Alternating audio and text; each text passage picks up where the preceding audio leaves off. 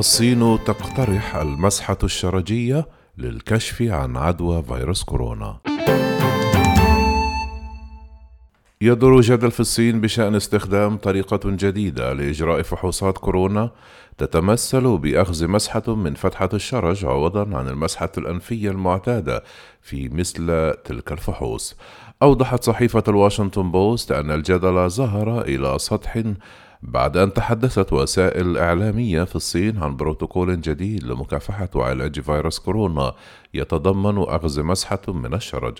وقال أطباء صينيون أن هذه المسحة تعطي نتائج أكثر دقة للتأكد من تعافي المرض من وباء كوفيد-19 مشيرين إلى أن بعض التجارب أثبتت أن مسحة الأنف قد تكون سلبية وعند أخذ مسحة من الشرج تظهر النتائج أن المريض لا يزال يحمل الفيروس ولكن حتى الأطباء الذين يدعمون الاختبارات الجديدة قالوا إنها طريقة مزعجة وبالتالي ينبغي استخدامها بشكل محدود وموضحين أنها قد تكون جيدة التطبيق في مراكز العزل الصحي للتأكد من خلو الأشخاص هناك من فيروس كورونا. يأتي إقرار الاختبار الجديد متزامنا مع اقتراب عطلة رأس السنة الصينية التي توصف إعلاميا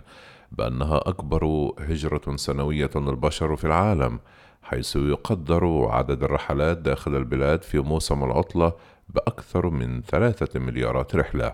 تسعى الصين إلى تطعيم خمسين مليون شخصا قبل بدء العطلة لكن هذا يمثل أكثر من أربعة في المائة من سكانها وهو معدل منخفض جدا لمنع انتشار العدوى بشكل جماعي.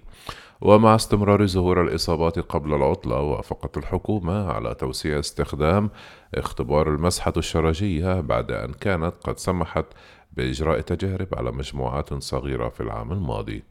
وأما بالنسبة لكيفية إجراء الاختبار فقد نشر المركز الصيني لمكافحة الأمراض والوقاية منها بتعليمات في مارس الماضي أوضح فيها أنه يجب أخذ عينة من البراز من المرضى وإن لم يكن ذلك ممكنا فعندئذ يتم إدخال سلك بلاستيكي مزود بقطعة بقطنة في فتحة الشرج لمسافة تتراوح من ثلاثة إلى خمس سنتيمترات داخل المستقيم. كانت صحيفة جلوبال تايمز الحكومية قد أشارت إلى أن الاختبار مثير للجدل حيث يقول بعض الخبراء أن مسحات الأنف أكثر فعالية لأن فيروس كورونا هو عدوى تنفسية.